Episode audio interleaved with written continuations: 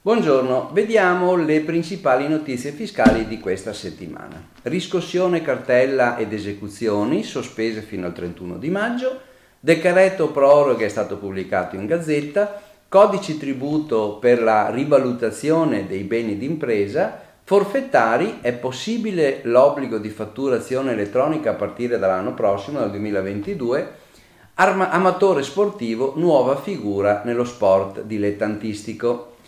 Vediamo la riscossione cartella che sono sospese. È stata annunciata nella serata del 30 aprile con un comunicato stampa l'attesa proroga della sospensione degli obblighi di pagamento delle cartelle esattoriali. Il termine era fissato nello stesso giorno dal decreto legge 41 del 2021.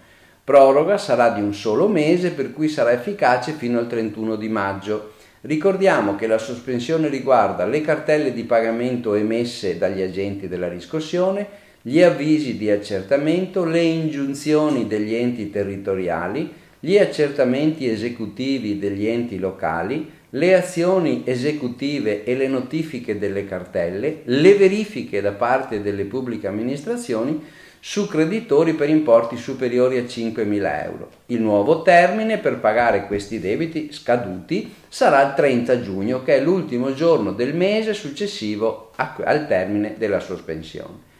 Decreto proroghe, invece questo è stato pubblicato in gazzetta, il decreto legge del 30 aprile del 2021, il numero 56, con alcune misure di proroga per norme di emergenza e di semplificazione introdotte nei mesi scorsi a causa dell'epidemia Covid-19. Tra le novità, intanto la proroga 30 aprile, dal 30 aprile al 30 settembre dei termini di validità dei documenti di identità scaduti entro il 31 gennaio 2020, l'estensione di sei mesi a un anno per il termine entro il quale è possibile sostenere la prova teorica per il conseguimento della patente, la proroga dei permessi di soggiorno in scadenza entro il 30 aprile fino al 31 luglio del 2021, viene prorogato al 31 dicembre 2021 la possibilità di svolgere da remoto gli esami di abilitazione degli esperti qualificati, dei medici autorizzati e dei consulenti del lavoro,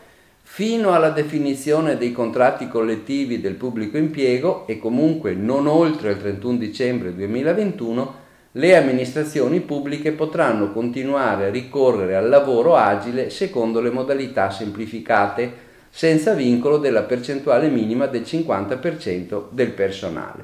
Per regioni, enti locali e camere di commercio, proroga per i termini per il rendiconto e bilancio consolidato, prorogato anche il termine del regime temporaneo per l'esercizio dei poteri speciali, e cioè la golden power del governo dal 30 giugno al 31 dicembre del 2021. Si tratta dell'obbligo di notifica alla Presidenza del Consiglio dei ministri per l'acquisizione da parte di soggetti esteri di partecipazioni in aziende che operano in settori strategici critici.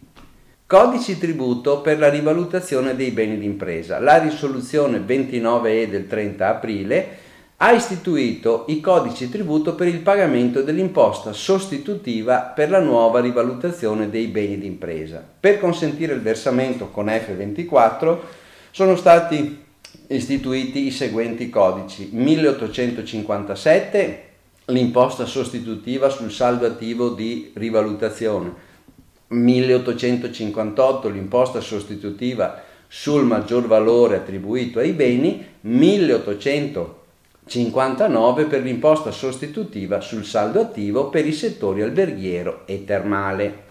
Forfettari, possibile obbligo di fattura elettronica dal 2022. Il 31 dicembre 2021 scade l'autorizzazione concessa all'Italia dal Consiglio europeo per l'introduzione della fatturazione elettronica tra privati. In base a diverse audizioni in tema di riforma fiscale, la predisposizione della dichiarazione dei redditi precompilata anche per gli autonomi e per i piccoli imprenditori in contabilità semplificata rappresenta il prossimo obiettivo. In particolare la Corte dei Conti ha auspicato anche l'estensione dell'obbligo di fatturazione elettronica ai contribuenti in regime forfettario, in quanto la sua facoltatività limita fortemente l'efficacia dello strumento, dice questa l'audizione. La novità potrebbe dunque realizzarsi dal 2022 visto il peso di questa istituzione. Amatore sportivo, nuova figura nello sport dilettantistico. Sono stati pubblicati recentemente cinque diversi decreti legislativi per l'attesa riforma dello sport. Saranno operativi da luglio 2021. Viene introdotta una nuova figura, quella dell'amatore sportivo. Secondo il decreto legislativo 36 2021, le società e le associazioni sportive dilettantistiche le federazioni sportive nazionali e gli enti riconosciuti dal CONI potranno avvalersi nello svolgimento della propria attività di amatori per promuovere lo sport ma solo a titolo gratuito. Le prestazioni sportive amatoriali non dovranno essere retribuite ma potranno essere erogati compensi occasionali o indennità di trasferte e rimborsi spese entro limiti 10.000 euro nel periodo d'imposta Oltre questo limite le prestazioni dovranno essere considerate di natura professionale per l'intero importo. Le nuove disposizioni prevedono anche l'obbligo per gli enti di assicurazione di, scusate, prevedono anche l'obbligo di assicurare questi volontari per la responsabilità civile nei confronti di terzi. Bene, vi auguro buon lavoro e buona settimana.